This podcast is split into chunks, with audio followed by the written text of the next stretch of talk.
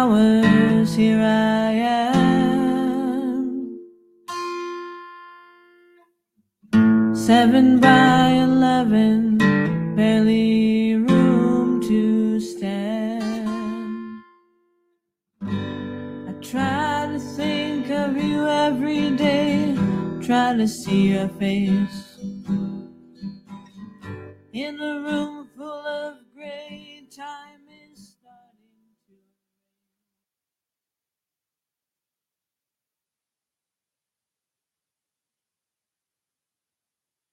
Aretha, 1942 2018. With one unmistakable name, a musical legend was born Aretha. Born on March 25, 1942, in Memphis, Tennessee, raised in Detroit, daughter of the famous gospel preacher Reverend C.L. Franklin. She was born to a world made and moved by music. Her father taught her timing and phrasing, but the precocious Aretha learned young that her voice, with its incessant, pure, ascendant tone, could topple walls and open hearts. It took her to the Rock and Roll Hall of Fame in 1987, and at least five of her many top hits have since become classics. Respect, I Never Loved a Man, Freeway of Love, Share Your Love with Me, and Something He Can Feel. In her matchless career, she had 20 number one hits, from Respect and I Never Loved a Man in 1967 to Freeway of Love, the summer 1985. Her fans, though, loved her like family, and it didn't really matter where she was on the charts. She sang with utter, moving, emphatic emotion and captured hearts near and far. Her voice, her gift, rang like a bell in the night. But she didn't only shine on stage. During a recent interview, she described herself as a domestic goddess. And what job is harder than raising black children in America? As black mother, she was indeed a goddess, reigning over the rhythms of life and love at home in Detroit. For a black woman to go from the Jim Crow South to become a queen of the kingdom of music and then a goddess at home is no small thing. She was, is, and shall ever be Aretha, who lightened and enriched the hearts of millions around the world. She returns to the celestial choir after 76 summers of earthly life. From Imprisoned Nation, this is Mumia Abu Jamal.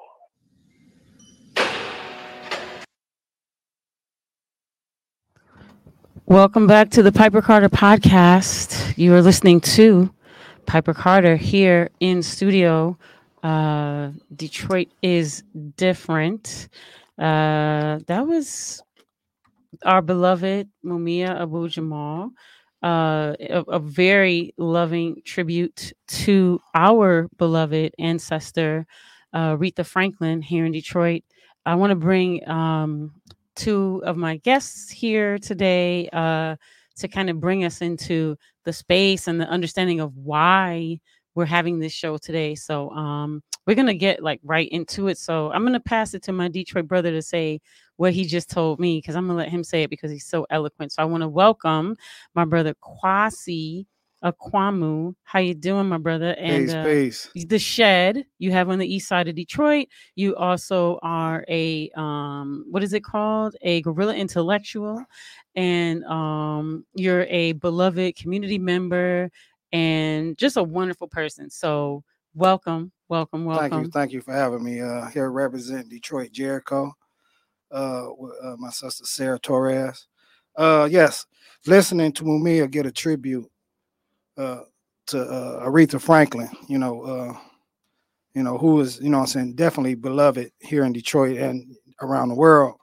I thought it was a fit tribute because Aretha herself was once involved in the work that we're here tonight to do, which is to help uh, bring awareness and attention towards the freeing of uh, Mumia Abu Jamal. And uh, uh, sometime in uh, the, uh, the late 60s, early 70s, I forget the exact year, when Angela Davis was on the run. They was doing a national manhunt after the Soledad brothers situation in California.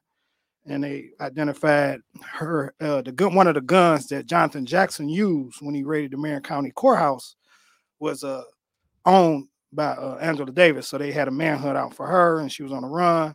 And when they captured her, Aretha Franklin stepped up uh, against her very uh, influential father, uh, the Reverend C.L. Franklin, uh, and she wanted to bail out uh, Angela Davis, and her father was opposed to her getting involved in this kind of, you know, and you know, I, I'm not quoting him, but riff raff, so to speak, you know, these radicals, and you know, he had a more conservative bent at this time, and uh, didn't want his daughter involved, but uh, she went public saying that you know she loved her daddy, but uh, she just couldn't sit by idly, and you know, uh, let Angela Davis be, you know, worked by the system, and uh, truly the full force of the state was trying to uh, frame and you know lock her up forever, and she ended up rising out of that situation. And we hoping that through our work here tonight, and uh, you know, in conjunction with work other people around the country and around the world, even that uh, we can draw raise enough attention around the situation. Mumia Abu Jamal, who's been in prison for 42 years, wrongfully convicted, and uh, we're gonna get into more details further along in the show. So I'm gonna pass it back. Yeah. So, uh, Sarah Torres, welcome. Thank you. And glad that was be your music in the beginning. Just wanted to honor that was your song, 23 Hours. Can you tell us about that? Yes, uh 23 hours is a song I wrote about solitary confinement and uh Mumia spent I don't know how it was from 82 to 2011 or so on death row which is solid is solitary uh yeah so um i didn't write the song specifically about mumia's experience but um i could I, another time i could go more into my songwriting Yeah. I mean, and just, you know, it was relevant, you know, uh, just wanted to share that it was a relevant song to this moment, you know, and also, you know, want to, you know, honor that you are bringing some artwork right to the forefront um you know for people to to to think about ways in which they can support the movement and artwork is really music and art is a really strong way to support the movement but yeah so tell us why we're here today.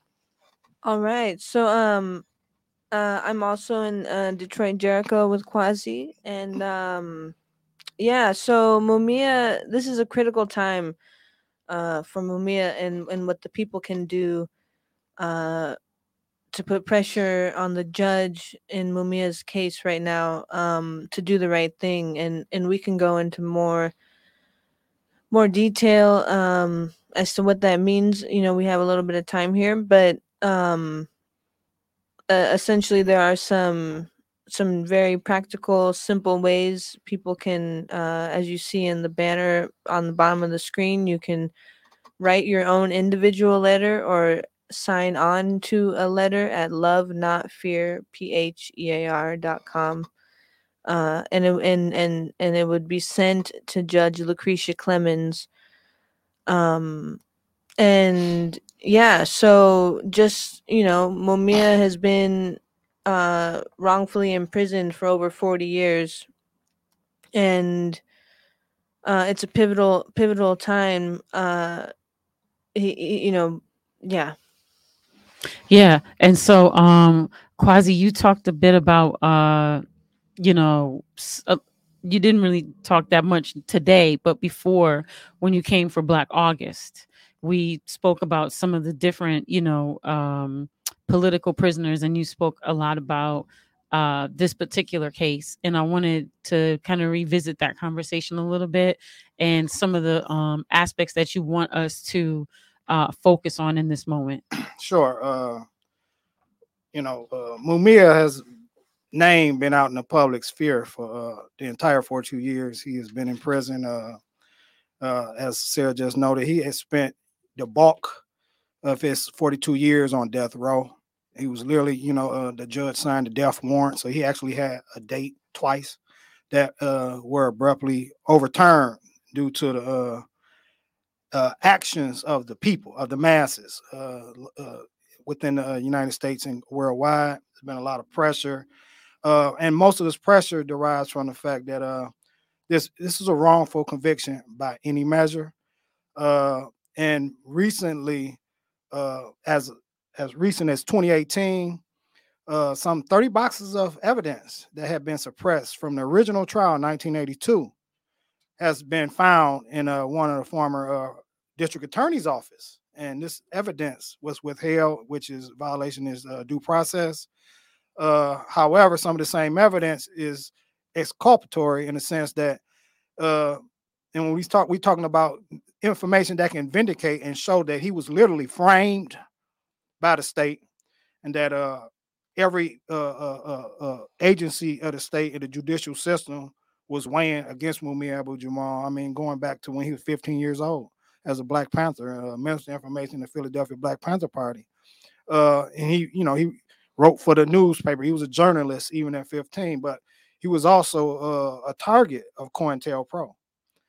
And uh, long after uh, Philadelphia Black Panther Party had disbanded, you know, Mumia began, you know, he, he maintained his journalism, his uh, journalism and voice for the people, and was a, a constant considered a constant thorn in the side of this very settler hegemonists. Uh, I say that as opposed to white supremacists because they're neither white nor supreme, but they are definitely uh, settlers and they're definitely uh, a hege- hegemonic or dominating force on society and the world.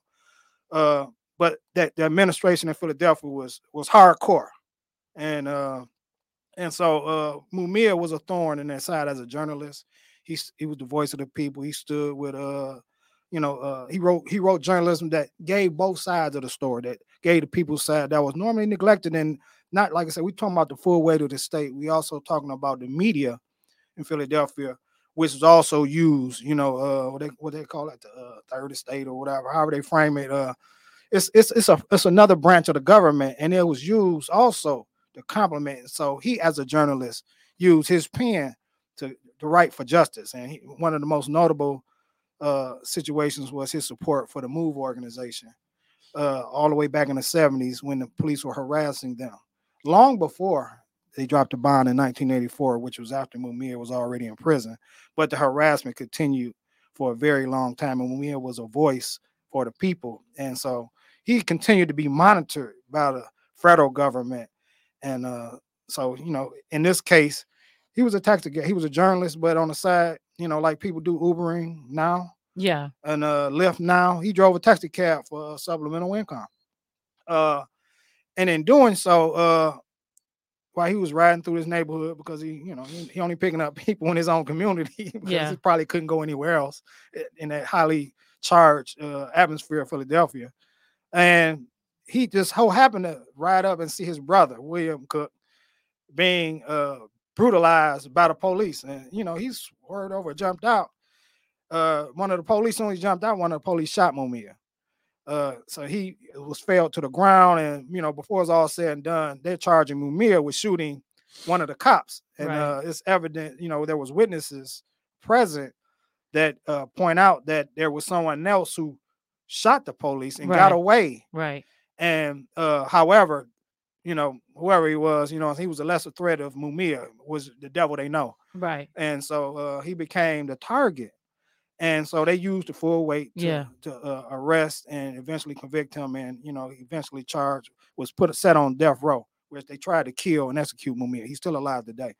Right. Thank thank God he's still alive today. And also too, just uh, you know, there just to undergird what you're saying, there were many uh witnesses that were silenced, um, whether through intimidation, right? We, and um Yes. yeah, and so and there was uh, evidence that was uh, continually suppressed over because there was the original case, and then it came Yes. back, and there's witnesses who, in both times, right, uh, or, or all the times that it's been up, you know, they've been intimidated, th- they've been intimidated to speak, right, or they've been threatened, or they've said they would speak, and then they came back, and then they Right. didn't want to speak, or they changed the testimony. They said Or, they were you know- forced. They said that the state forced, Right. uh, intimidated them into their testimony. But more than that, there's new evidence that uh, the judge, the current judge, uh, Lucretia Clemons, is evaluating, which she said that she would have. You know, uh, what's what's important is it was just back in December uh, 2022. Uh, was to look at this, examine this evidence, to weigh whether or not Mumia could get a new trial. This evidence could release Mumia because this evidence, more than the testimony of these people who have been, you know, you know, the media, the entire state in Philadelphia and in Pennsylvania have been weighed against them, who turned around and said, you know, uh, contradicted, you know, recanted the testimonies against Mumia and said that no, you know, that some of them saying it's a witnesses, and there's new evidence. If there are documents where, for instance, one of the, uh, the lead witness was uh writing and asking for money. Like, what about that money y'all promised me? You know, Right. and so this is evidence that has never been seen, Right. but it was in this DA's office in these files, and this judge is supposed to be evaluating. And she said she would have she would give her 60 to 90 days to evaluate it. We in we in you know the end of March. And this Mhm. was, you know, mid early December. Right. So uh Yeah, March uh 16th was the 90 day mark. So any any day now she could uh make her announcement. Yes, yes, yes. And uh it's important that uh we get on top of this. 42 years is, you know, a very extremely long time for someone to be wrongly convicted. And Mumia is uh, a great human being by any measure. That's you know, despite the uh the backlash from the uh, fraternal order of police, uh, the police unions in Philadelphia, who've always, uh, you know, try to criminalize those of us who use our voice or our pen or you know other forms of peaceful protest to uh challenge the injustices of the system. And Mumia, you know, epitomized that, but he also epitomized what it looks like to have the full weight of every uh, uh, agency in this criminal injustice system to be weighed against you. Right. And so um I think so um something that we were saying earlier it's so glaringly just obvious right that you know uh the miscarriage of justice right Yeah. and it's not like it's just uh you know what do you want to call it uh that you can argue against it do you know what i mean? There's so much it's it's like overwhelming amounts of information overwhelming amounts of um evidence overwhelming amounts of um documented you know um corruption right? That in the Mhm. court whether uh you know from the police like you know the suppression and it's just you know above board right? Like uh the uh in the even in the original case right? All of the ways in which um the system or the judge you know um was very biased right like towards the police and and very biased against right uh mumia. I mean all of this is documented you know yes, yes. and uh, over time over this entire time it's been documented. And at the same time it's continued uh to be in to be unjust right? It's continued to be um i'd say a shining example of why we say the justice system is doesn't work and why we say we don't believe in this system. Right. and it's a it's a perfect example when we're talking about defunding police we're talking about dismantling this this you know the whole system of the courts and the law enforcement and all of that. This is a perfect example of how this doesn't work right? And with all of these examples right there still is no i, I want to say like no steps towards justice on the so-called you know justice system side Right. so I want to, uh, Kwasi, you have talked about being trapped in that system, and and and can you share like you know with people about you know uh some you know what I mean like like just because I think that's that with this there's so much evidence, but I think you know getting Uh, some of these points across is like really important. All right, I can use a couple instances uh, that I that I, that's not happened to me, uh, but to two people. One person, uh, a brother, that I, I wrote about both these in a book I wrote uh, some years ago. Uh, brother Lacino Hamilton, who was recently acquitted after 26 years of wrongful conviction here in, from uh, here in Detroit, uh, which they used jailhouse snitches to uh, to uh, convict him, which they fed information and used that information to say that he confessed to them, and then they turned around and testified to get lesser charges for themselves. And uh and this guy who had done it had testified in, you know, over a dozen different murder cases. And all these allegedly all these people confessing how they did it and where they did the police fed this information and he just reiterated it in the courtroom and led to these convictions. And he was, you know, it took 26 years for Brother Lacino to be vindicated, to be exonerated, to be found innocent of this offense, uh, of, of the offense that they charge him with. Uh, another case is uh, our brother Yusef Shakur, whose whose father uh, Ajamu Baruti has been in prison over years again on uh on the testimony of someone who was turned around and said that they did lie. They did recant their testimony, but they're no longer in prison. Another prisoner was caught uh smuggling drugs on a visit. So him and his girlfriend, and he was nearing going home, and he was trying to smuggle some weed into uh, Jackson prison, and he got caught. So they were going to charge him and his girlfriend for this, and but it just so happened it was a recent uh situation in the Jackson prison where this uh uh Aryan Nation uh group was, you know, it was it was it was a big conflict between, you know, uh our people and their people and you know settlers and new Africans. And uh one of the Aryans were uh was found dead and they didn't know who did it. And this, you know, they didn't have no, no evidence or anything how he got stabbed or how they killed him whatever. So somehow this guy who got called on his visit months down the line said, okay, I know who did it. He just happened to owe Ajamu Baruti some money, you know, just, you know, a little small prison debt. He can get out this money, but also get out of this, more importantly, get out of this offense because he was preparing to go home in the first place. And so now, and he risking his girl being charged to go to prison.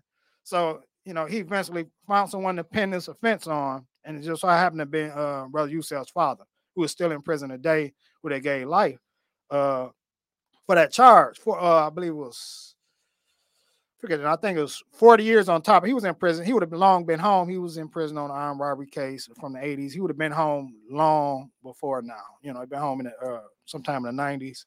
But now he's dealing with this murder case that was pinned on him by the jailhouse snitch. And so the system tends to, you know, decide when and where, you know, they they want to put pressure. One of the uh, things about uh, Yusef Father. He was part of an organization that was formed in the prison, uh, very politicized organization, Melanic Islamic Palace of the Rising Sun. They was very anti-authoritarian. Uh, you know, they didn't take no mess from the guards, and you know, it, the organization as a whole was considered a threat. So, make an example out of Ajamu Baruti was also a win in that regard. Right. That you know we can frame up anybody whenever we want, whether or not they have anything to do with it, because this organization has no say. So we're those are two about, examples of we, wrongful convictions. We're talking about fraternal order of police, right? No, I'm talking about inside the prisons. Okay, no, inside. No, I'm just speaking. Oh, you're talking about uh if you wanted examples of the fraternal order yeah. of the police. Yeah. Uh, most of. um, all right, let me tell you a story. When I went the first the first time I went to Philadelphia, you know, you know, one of the things uh that people do when they go to Philadelphia and they've never been is look for a Philly steak restaurant. I wanted Philly steak restaurant. And I'm talking to people walking around. Uh, I'm not in the right community, clearly, but I end up uh, being pointed to a place where it's two uh, Philly steak places. It's like cross street, cross street from. Both of them got long line, literally, you know, weaving into the street. I mean, cars got they just pause or take their time or go another route. This how long, and we stood at one of these lines, got all the way to the window, and uh, they had this huge wooden sign with, you know, uh, basically for uh, suggesting and advocating for the death of Mumia Abu Jamal for the murder of, wow. of uh, uh, Daniel Faulkner, the officer that was killed.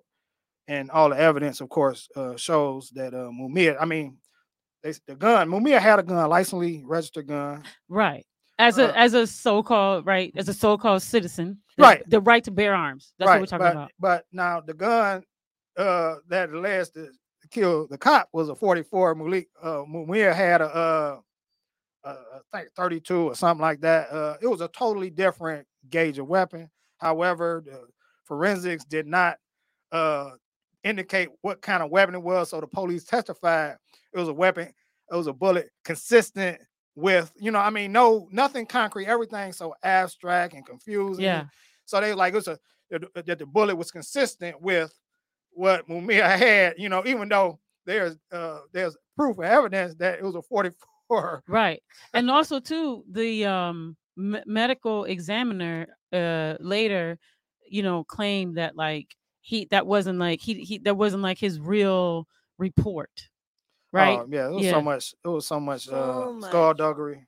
yeah. Yeah. Yeah. And so um you know, I, I you know, watching like all the different videos about people who have done all this research and interviews about the case and have done all this digging and you know, just going through all this evidence, it's like, you know, uh my mind is boggled as to like like why he just can't get out. But then it's obvious. He's an example uh, of the state. Uh, he he is a symbol of uh, you know he's Mumia is very humble. And, Yes. you know, he's a very humble, uh, soft-spoken brother, powerful in his word, in his uh, his ability to assemble word to uh, communicate meaning to uh, life and reality. Uh, he's wrote several books in prison uh, that you know many of them has you know garnered awards, uh, read around the world, translated into multiple languages.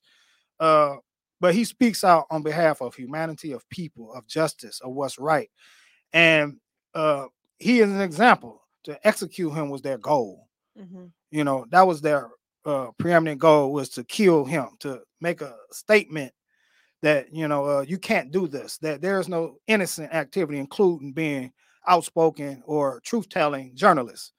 And uh, Mumia exemplifies that. And so uh, they they they they got him off that we he, we managed to get off death row. The people, the masses uh mobilized and was successful after many years. It was a long time, and you know, uh, like I said, he had two death warrants that were signed. He had dates to be executed that were stopped. So uh, you know, uh, you know, strength, you know, praise from the ancestors, from the you know, great spirit. You know what I'm saying? Uh, you know that, you know, that but at the same time, we gotta we gotta get him all the way out. Mumia is in frail health. He's Mm-hmm. been suffering in prison, has hasn't done anything, you know, uh, to make his life easy.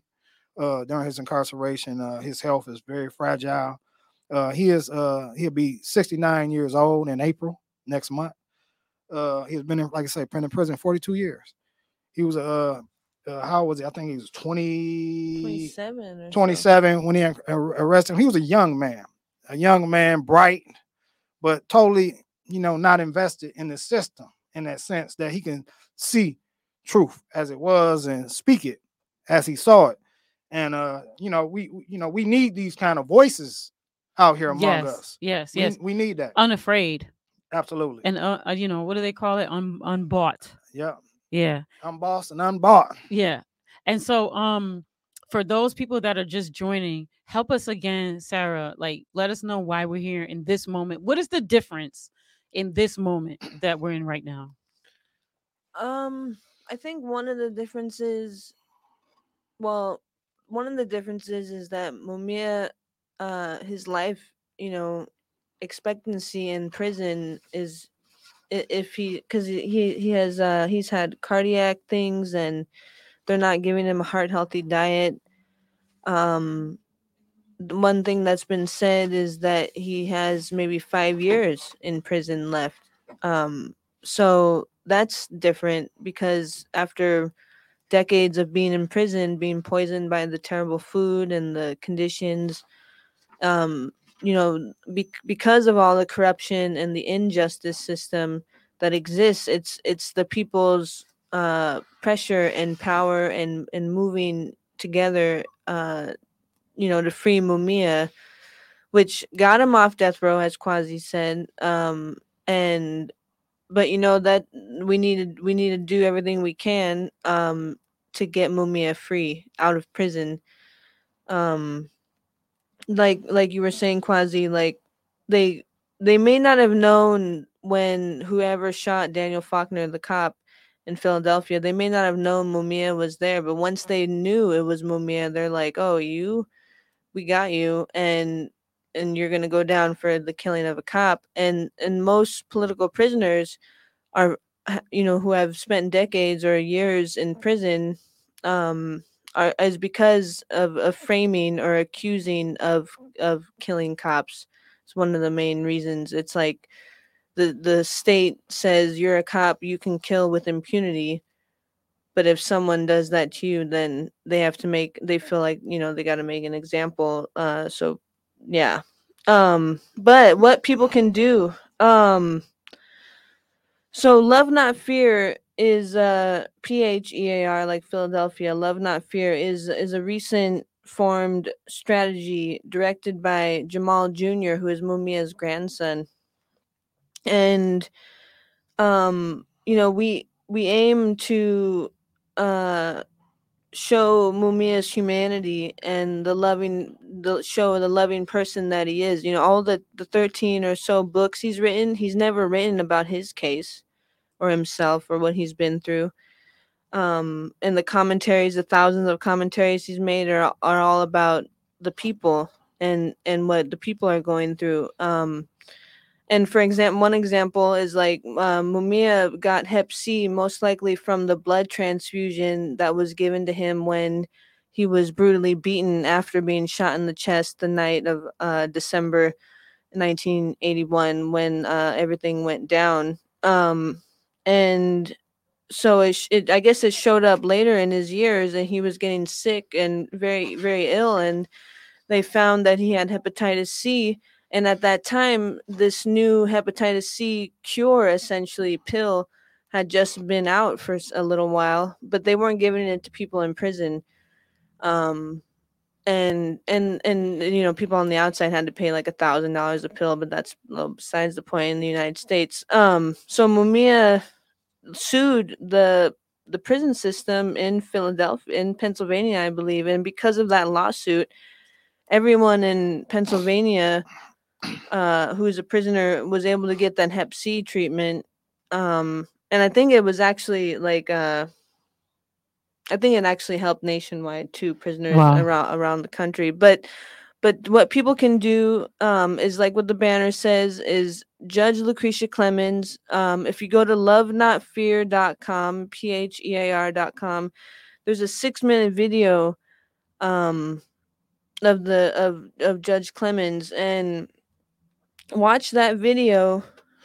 Maybe we could watch it now. Yeah, let's watch some. yeah, of we it. have yeah. it. I have it pulled up. Yes, um, 'cause- and it's on the uh the the again it's on the love not fear you can you know go to the bottom of this screen for uh the love not fear i'm gonna pull it up uh while we're here um And another reason why it's different now is because the the judge can release Mumia based on on this appeal that's they're trying to move forward. Yes. Another interesting uh, distinction about this moment is that previous judges, uh, judges that were previous to uh, Lucretia Clemons, Judge Clemons, uh, the first judge was uh, Albert Sabo, Asabo, and he was a very settler hegemonist judge who uh, was on record as saying, "I'm going to help them," talking about the prosecutors, fry the nigga. That's what that's what he said. That's what this judge and uh, on one of Mumia's uh, appeals, uh, early appeals, he also appeared as the judge because you know he moving up the food chain.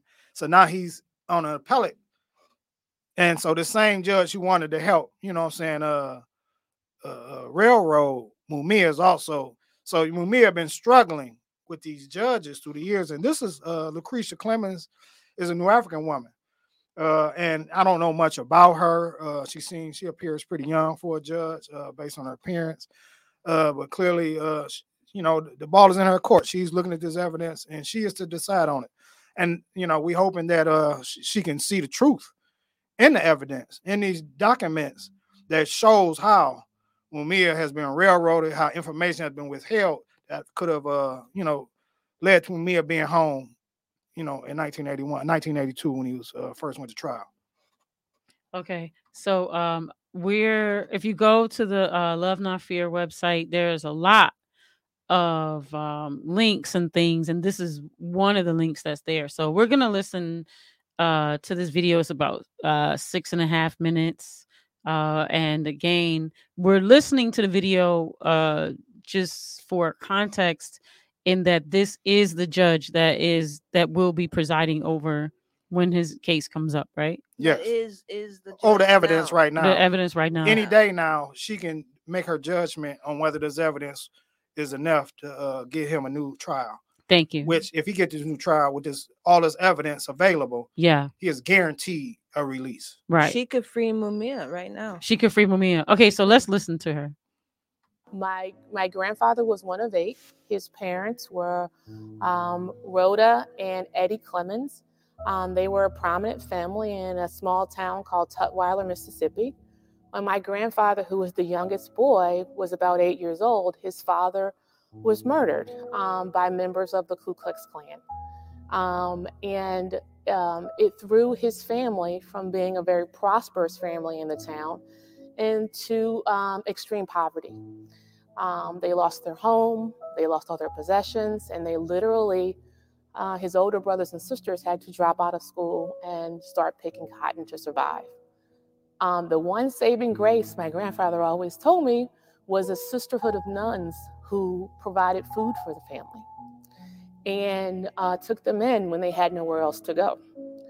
And it was because of that that my father, my grandfather converted to Catholicism, and that is the reason that I am Catholic today.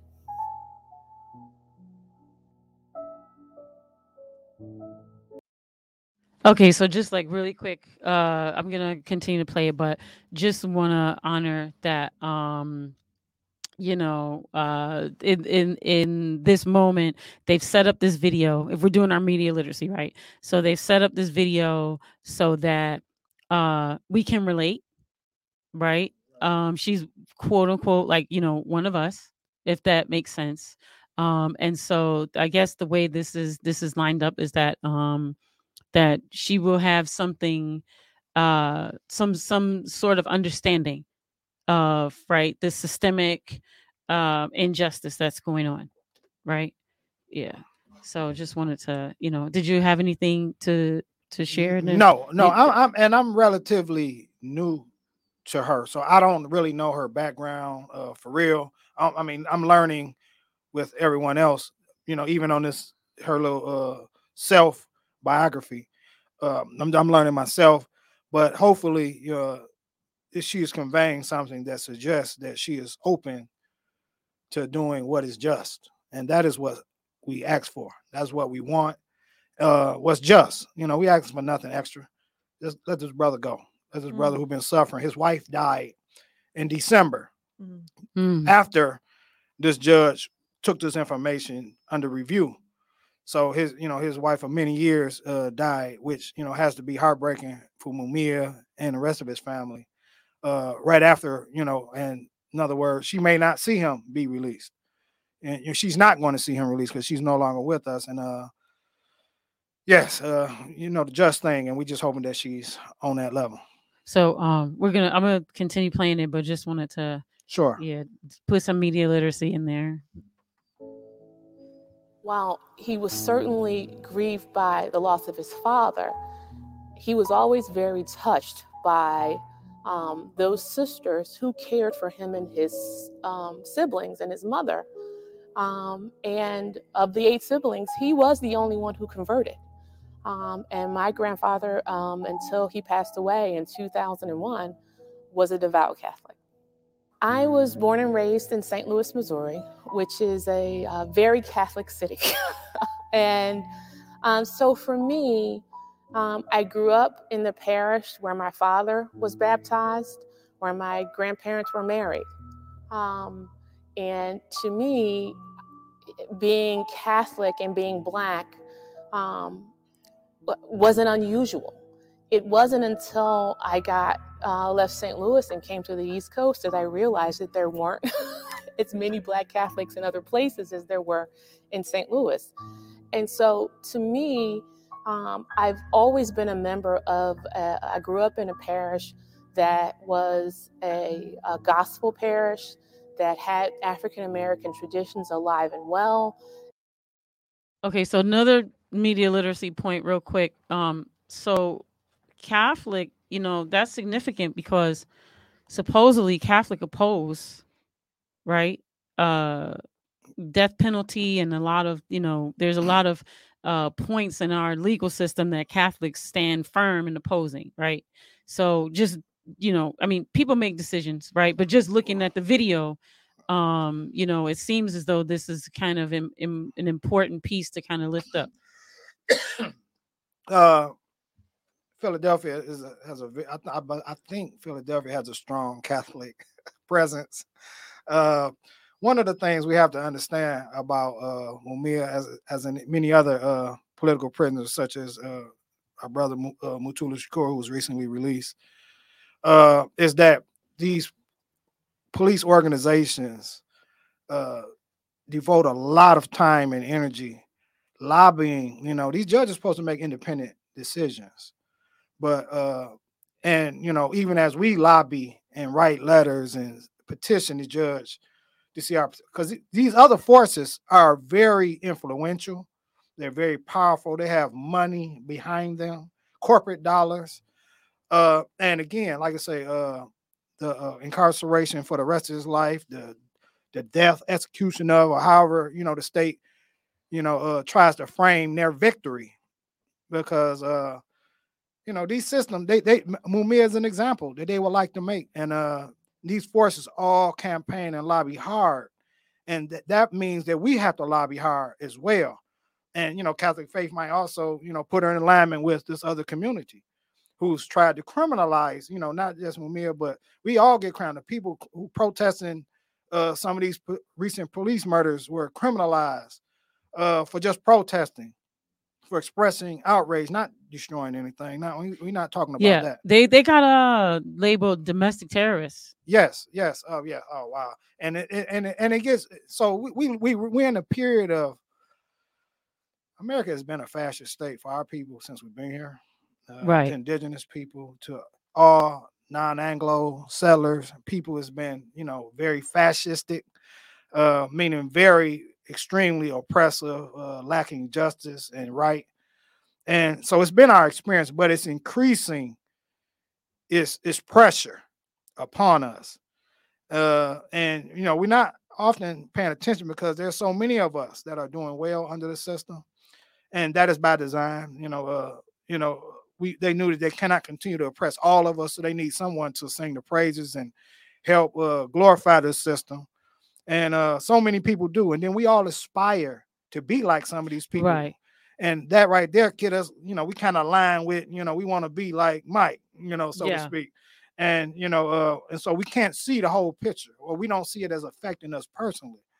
But every day we see these instances of police brutality, the brutality that Mumia was intervening on that led him to where we're at Right. today. right And so, uh, and where you know, so many people, uh, we we keep hearing the names. You know what I'm saying? Uh, these, you know, every day is someone new.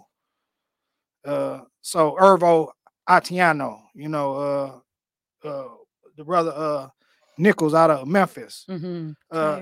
Tyre Nichols. Uh, Mhm. I mean, we can just keep naming on and on and on and on nonstop. I mean, Yeah. because this is part of our history. We go back to, like I say, we got black and white pictures from the 20s.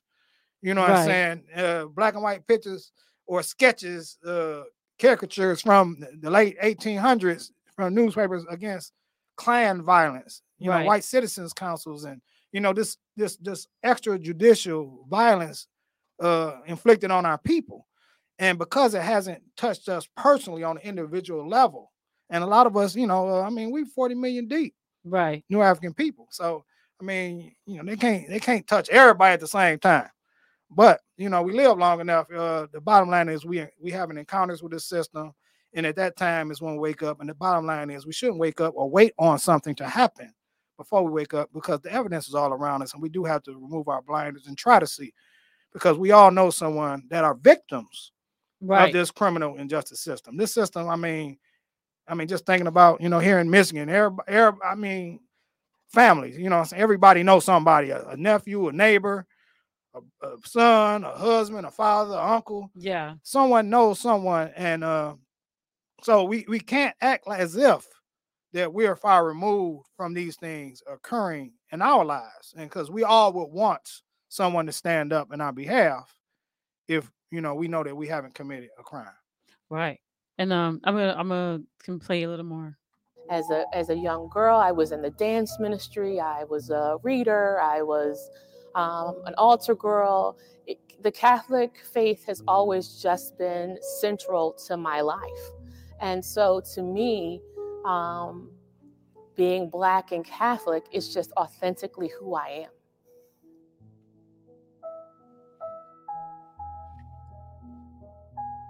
And they play the heartfelt music. Oh, so to man. bring us bring us into the love it. heart, right? Yeah. Can I- Lovey-dovey.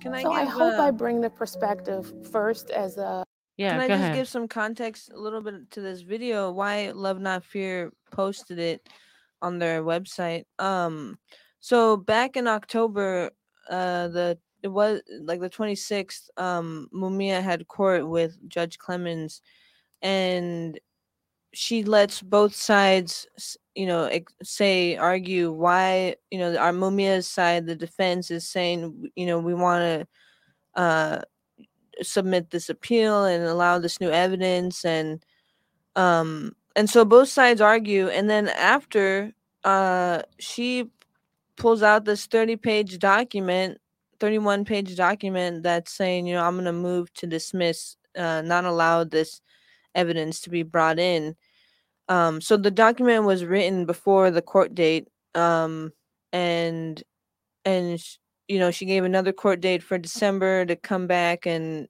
i guess try to convince her some more. Um so after that court date in october where she writes 30 or she had written already the 31 page document uh love not fear found this video of lucretia clemons mumia's judge um trying to maybe it's like a submission for um the tr- truth and reconciliation commission for the archdiocese in uh philadelphia. And what's going to happen for a little bit further is she really you really watch this and you're like whoa she's about you know justice and if you if something's wrong you got to you got to do what you can to make it right um so yeah and and but then the contrast between her not doing what's right for Mumia she's she- you know she's at that point in October she wrote this long document saying I'm going to move to dismiss this and you know Mumia doesn't get this chance.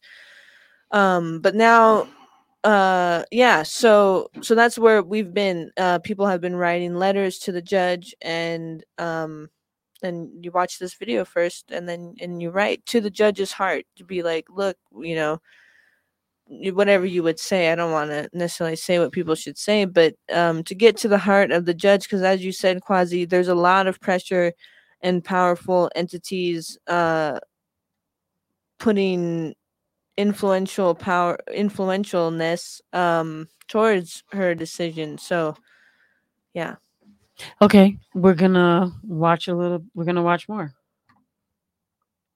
a, a child of God, also as a wife and a mom of three black sons. Um, one of the most difficult things in the past year, and also in previous years, is explaining to your sons, uh, who you've taught to be fair and treat everyone equally, who've learned um, from me the Beatitudes, which are uh, which draw, have always drawn me. Um, to um, to the Bible and for them to realize that the world does in many places does not see them as who they are but simply uh, as what their shell is and so it is very difficult as a mom to see your children realize that reality and so part of what i, I believe I, I can bring to the commission is that perspective as a mom who worries about her sons and her husband and her cousins and her brother, but also as as a public servant um, who every day tries to do the best that they can to protect the citizens of this city and of the Commonwealth. Christ commands us to love each other as he loves us. They will have to put the white Jesus, and she's talking about being black and Catholic, Hey, hey, she learned it from them. So right? You know. So, oh man. Okay, we'll continue. you know, she can't get she get too radical now. Uh, I, I didn't know that what that black Jesus was radical, but okay. And yeah, I yes, the believe very that it is never too late to do the right thing. And it is important that people understand um, that um, we are called to do and see people for the beautiful beings that, eh, that God created. And while people may make mistakes, um, we all have faults, we are all perfect in, in our humanity. And it is that humanity um, that, um, in the words of John, John Lewis, and I'm going to paraphrase here, calls us to get into good trouble, necessary trouble.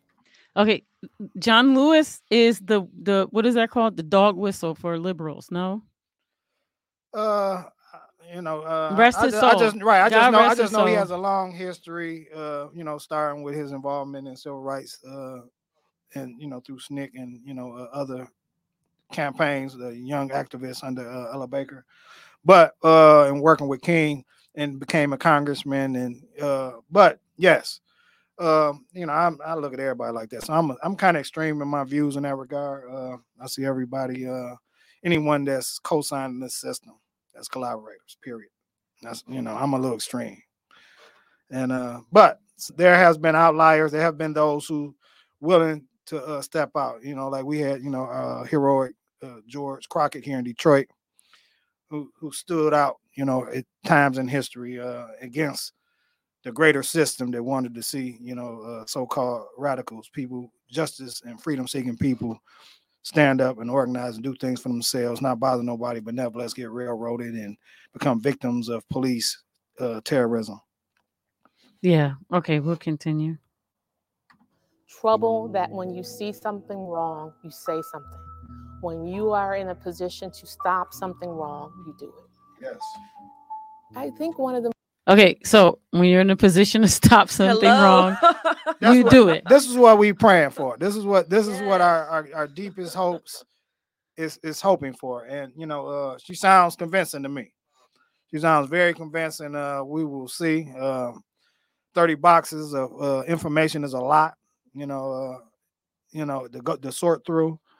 Uh, but definitely, uh, I'm very optimistic. I'm very hopeful. But I think we all need to be on alert. I think we all need to be uh, aware of this moment uh, because uh, this is a moment, you know, for justice. You know, I say not just for an individual, but you know, it's vindication of a movement in a sense, and because Mumia represents a tendency, you know, uh, within our movement, and like I say, uh, people always thought of COINTELPRO and you know, police uh, terrorism is always following or dogging the trail of militants, those who you know burn baby burn or off the pig and that's not always the case and you know we forget that you know like i say there's people like martin luther king had a COINTELPRO file Mhm. uh they you know J. Edgar hoover you know petition you know try to get him to commit suicide uh there were you know uh, COINTELPRO files on news black uh newspapers uh from the 20s all the way you know to the disbandment of COINTELPRO 1.0 you know we know that they have new manifestations of it now. Black uh, identity extremists emerged in uh, uh, 2017, which was leaked. The Black identity extremists, which was pretty much COINTELPRO, you know, 2.0, and uh, there's other manifestations that haven't been leaked, but nevertheless we experience through practice on a day-to-day basis. Yeah. Okay, let's go. the most important uh, things to focus on is is truth and reconciliation. Um, a familiar cry in the street um, during the social justice protests there no justice, no peace. And while I know that many people want peace, um, they really want quiet. Quiet is not the same as peace. Hmm. Peace requires justice, and justice requires truth. And therefore, I believe that uh, we start this with some truth and reconciliation. Okay. I mean, what are we hearing here? Wow. I'm I'm This hearing I'm what- hearing some inspirational words. I'm Yeah. I'm I'm hearing hope and optimism. And this has nothing. These comments is uh I don't know the context, but this has nothing to do with her take on Mumia. Mm-mm. This is something they found. Uh, she she mentioned sitting on some commission. I'm not sure what that commission is. Yeah, Uh, this came out before that that first October court date. Um, so it was just found on YouTube. Right. So, uh, in, in, in any case, she is speaking. You know, uh, she's she's talking my talk. You know, I- I- Yeah. she's talking that talk. So uh, we hoping that she walking that walk. Yeah. Okay, let's see what the rest of it says. It's only a couple, like a minute left. with some understanding of where we have come from, um, the historical implications of that, how it is impacting people today, and how do we reconcile that history with where we are and where we want to go. Okay. Uh yeah. So how do we reconcile that history with where we want to go? Be just. Be just. You know, let truth speak. Let truth speak, right? Let truth speak. You know, Yeah. stop being, you know, agents of neocolonialism, collaborators with state oppression. Uh, so yes, you know, uh, and like I say, it takes a, a, a strong person to do this because the system is is ferocious. Yeah. You know, uh, you know, uh, the system has you know sharp sharp teeth, and you know they bite. And you know, it's more than just uh, pursuing. I, I think I don't know how long she's been a judge. I don't know her professional aspirations, but I know a judge is uh, a high level aspiration for someone who's been through law school. You know, that's a, a great, uh, you know, step up to be able to, you know, Mhm. pass judgment in cases that require justice. Uh, we know that in this system that we don't always get that. That the system is, you know, it's not justice, but just us, and it's just them that is. and you know, we get left to the wayside. So, uh, you know, it's very promising. I, I mean, I, I can appreciate her words. Uh, she seems genuine. Uh, the music, you know what I'm saying, pulled on my my heartstrings. Right. she, she has such she has such an opportunity uh just wow to to do what's right and just to to either um get a new trial going which would end up with the liberation with the freedom of Mumia because there's so much corruption to be exposed in a new trial that he would just be released or straight up release Mumia free Mumia. Um so yeah i mean write a letter um email it to love not p-h-e-a-r dot uh love not fear at gmail dot com uh or go to love not fear and you can see the the things you can do and then the, and then there's the mumia video challenge um which could be as simple as just saying free mumia like a 10 second video uh, expressing why mumia uh, needs to be out of prison. Uh, 40 over 40 years is is long, too long enough. Um, or or or we're we're trying to do like shorts and reels and and those things that somehow go viral with the algorithm working with us somehow. Um, so yeah, uh, Mumia video challenge and writing the letter. I mean, those are simple, practical, easy things. Um, and if you've already written a letter, write another one. Um, you know, I I feel I, we don't think that's uh. Uh oh. Hello. oh, I think that's uh one of the people in the chat. okay. Okay. yeah. But so you know what I'm gonna do? I'm gonna play um because we do have a sample, right, of some of the um you know some of the videos. So this is an example. Let's see, which one is it? Is it this one? Yeah. So this is an example of uh what folks can do. Oh, this guy calling. okay, so here we go. All right. Everybody put a video, a short little video calling for his release, and we just string them together. Uh, string them all together. I wanted to make this post to let folks know how important the freedom of Mumia Abu Jamal is and how much he means to me. Mumia is a beautiful person, a beautiful gift to us here on Turtle Island.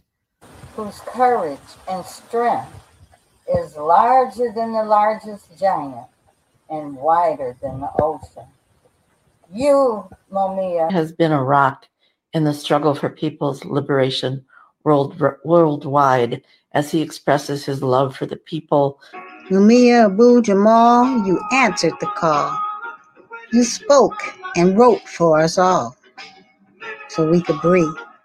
What Mumia Abu Jamal means to me is consciousness. is freedom. Mumia, we love you. Thank you for always being a voice of truth, power, and justice. Thank you.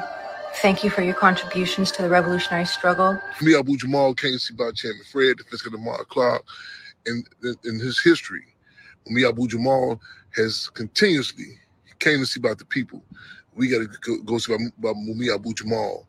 In fact, we got to keep that clarion call. Free Mumia Abu Jamal. Free Mumia Abu Jamal. I'm pushing up in the beautiful. Yeah. Beautiful. So, um, okay, so that's just one of the things that folks can do, right? Is make a video Yes. and then um they send it also to the Love Not Phear. Yeah, Or tag okay, yeah. at love not fear p h e a r and uh, hashtag uh free Mumia Mumia video challenge. But I think the main one, um, one of the main ones is the at symbol and love not fear, so that they can see them as well, uh, and and string them all together. Yeah, and then um just so folks know, if you go inside of this video uh on YouTube, um there are some links there, uh some actions, you know, the series of actions that are being asked from the Love Not Phear, but um you know, there's uh the biggest thing is to write this judge. And so um there is a form letter that's on the site. You could just, you know, use that letter, add your name to that letter. You could write your own letter. Mhm. Um, the quickest thing to do is use that letter. Um, tell us why the letter, you know, uh, works. Um, you know, especially if if letters are coming from all over Turtle Island, the the so-called United States, um, and flooding the judge's office, just showing the the support uh across across the the regions um from Mumia from different people. And and yes you can uh you know just add sign your name uh add your name to the the the, the draft letter um but please if you can take a moment it doesn't have to be long it could be a paragraph or a few sentences um in the least but write write something from yourself because the the way the letters are folded um i think at this point they can probably tell when it's one of the the, the stock letters um for lack of a better way of saying it. So when when there's unique letters i think we're hoping and you know sending the vibes we're feeling the vibes that the judge is actually reading the letters that are uh being delivered. So um i think it, it's it's very impactful to to have those unique letters but in the if you can't don't fill up to writing your own letter just add your name uh and yeah that'll be good Yeah, and then um, there's also uh, if you go inside of the description, there's still uh, the possibility to donate, right, to support his legal fees and other fees. Legal team, yes. Yeah, yeah, and um, you know, uh, did you want to talk about any other of the you know ways that you've sent um, for people to support what's going on? Uh, yes, it's other contact information if people uh would like it. Also, uh, the freemumia.com website, you know, which you know, uh, the uh, New York Free Mumia Committee, which is uh, they have phone numbers. Also to the International Action Center has been very vital in the uh, Mumia campaign. Uh, so uh, if you want to reach the New York Free Mumia Committee, uh, can, they have a phone number, area code 212 330 8029 or the International Action Center area code 212 633 6646. Uh, look up, you know, I encourage people, you know, uh, become more aware about Mumia. Uh, it's a lot of videos that's informative about Mumia online. Uh, you know, take a moment, you know, uh, bring yourself up to speed, uh, you know, learn some details. You'll learn that some of this information is, like I say, this is glaring evidence. It's not, you know, a little, a little fine, some little evidence that's, uh, you know, we hope and tilt the scale. This is, this is, you know, alt this information kind of alter the scales, and uh, it's major and it's been withheld, but it's been argued for many, many years. Uh, but now this evidence, it's evidence that sustained or to back this evidence up.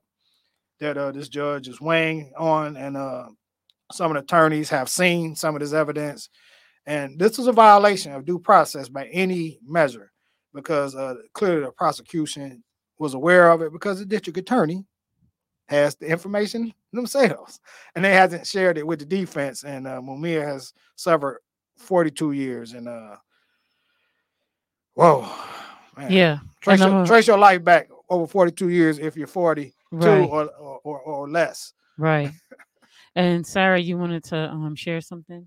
Yeah, um if people can follow Detroit Jericho on on the various social media platforms, uh uh just that all together, Detroit Jericho J E R I C H O.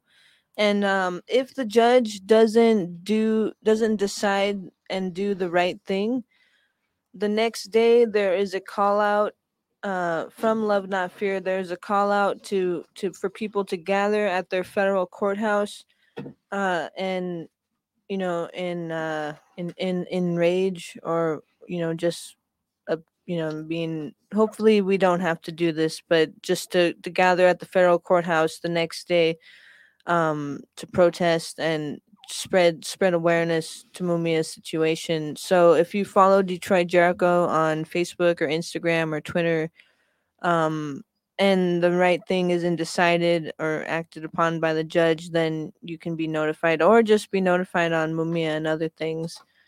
Um, Yeah. And so um want to thank both of you for coming here for first of all for doing this work and sustaining, you know, this work over time and um continuing to, you know, push and push and push uh for our beloved uh Mumia and also the many political prisoners that are still behind the wall and also want to send uh our beloved Mumia our love like you say we want to send our uh positive vibrations. We want to you know push open those doors so he can come out you know uh so he can be with his family um you know and and hold his grandchildren and his you know just uh be breathe some fresh air um and you know and be cared for. And so we're seeing this. We see this. We're pushing this. This is what we're we're pushing for and we want this for all our political prisoners. And we want everyone that's behind the wall. We want we want home with the families right? Yes. Yes, indeed. Yes, indeed. yeah. And so um yeah uh detroit jericho uh you know uh, sarah torres and um our beloved uh Kwasi Akwamu. Um thank y'all for you know being here again. Um this has been piper carter podcast. All, please check all the links in the description. Um we're here at uh the detroit is different podcast studio. Um, we go live every Tuesday at 8 p.m. We're doing the best we can to bring you uh, information and entertainment, you know, um, so that uh, we can build this network with our community and keep us all informed and engaged and active. Um, and we love you. And we will see you next week. Uh, please go on the website and write the judge. And uh, I guess folks want to say peace. Peace. Uh, free the land, rebuild and win. Hit the like button. Piper Carter podcast. Yes, indeed. Yeah, you know what I'm saying? Yeah, hit the subscribe button. She's doing some important work. Definitely uh, support this sister. Oh, thank y'all. Love y'all and peace to all the listeners. We appreciate you. Peace.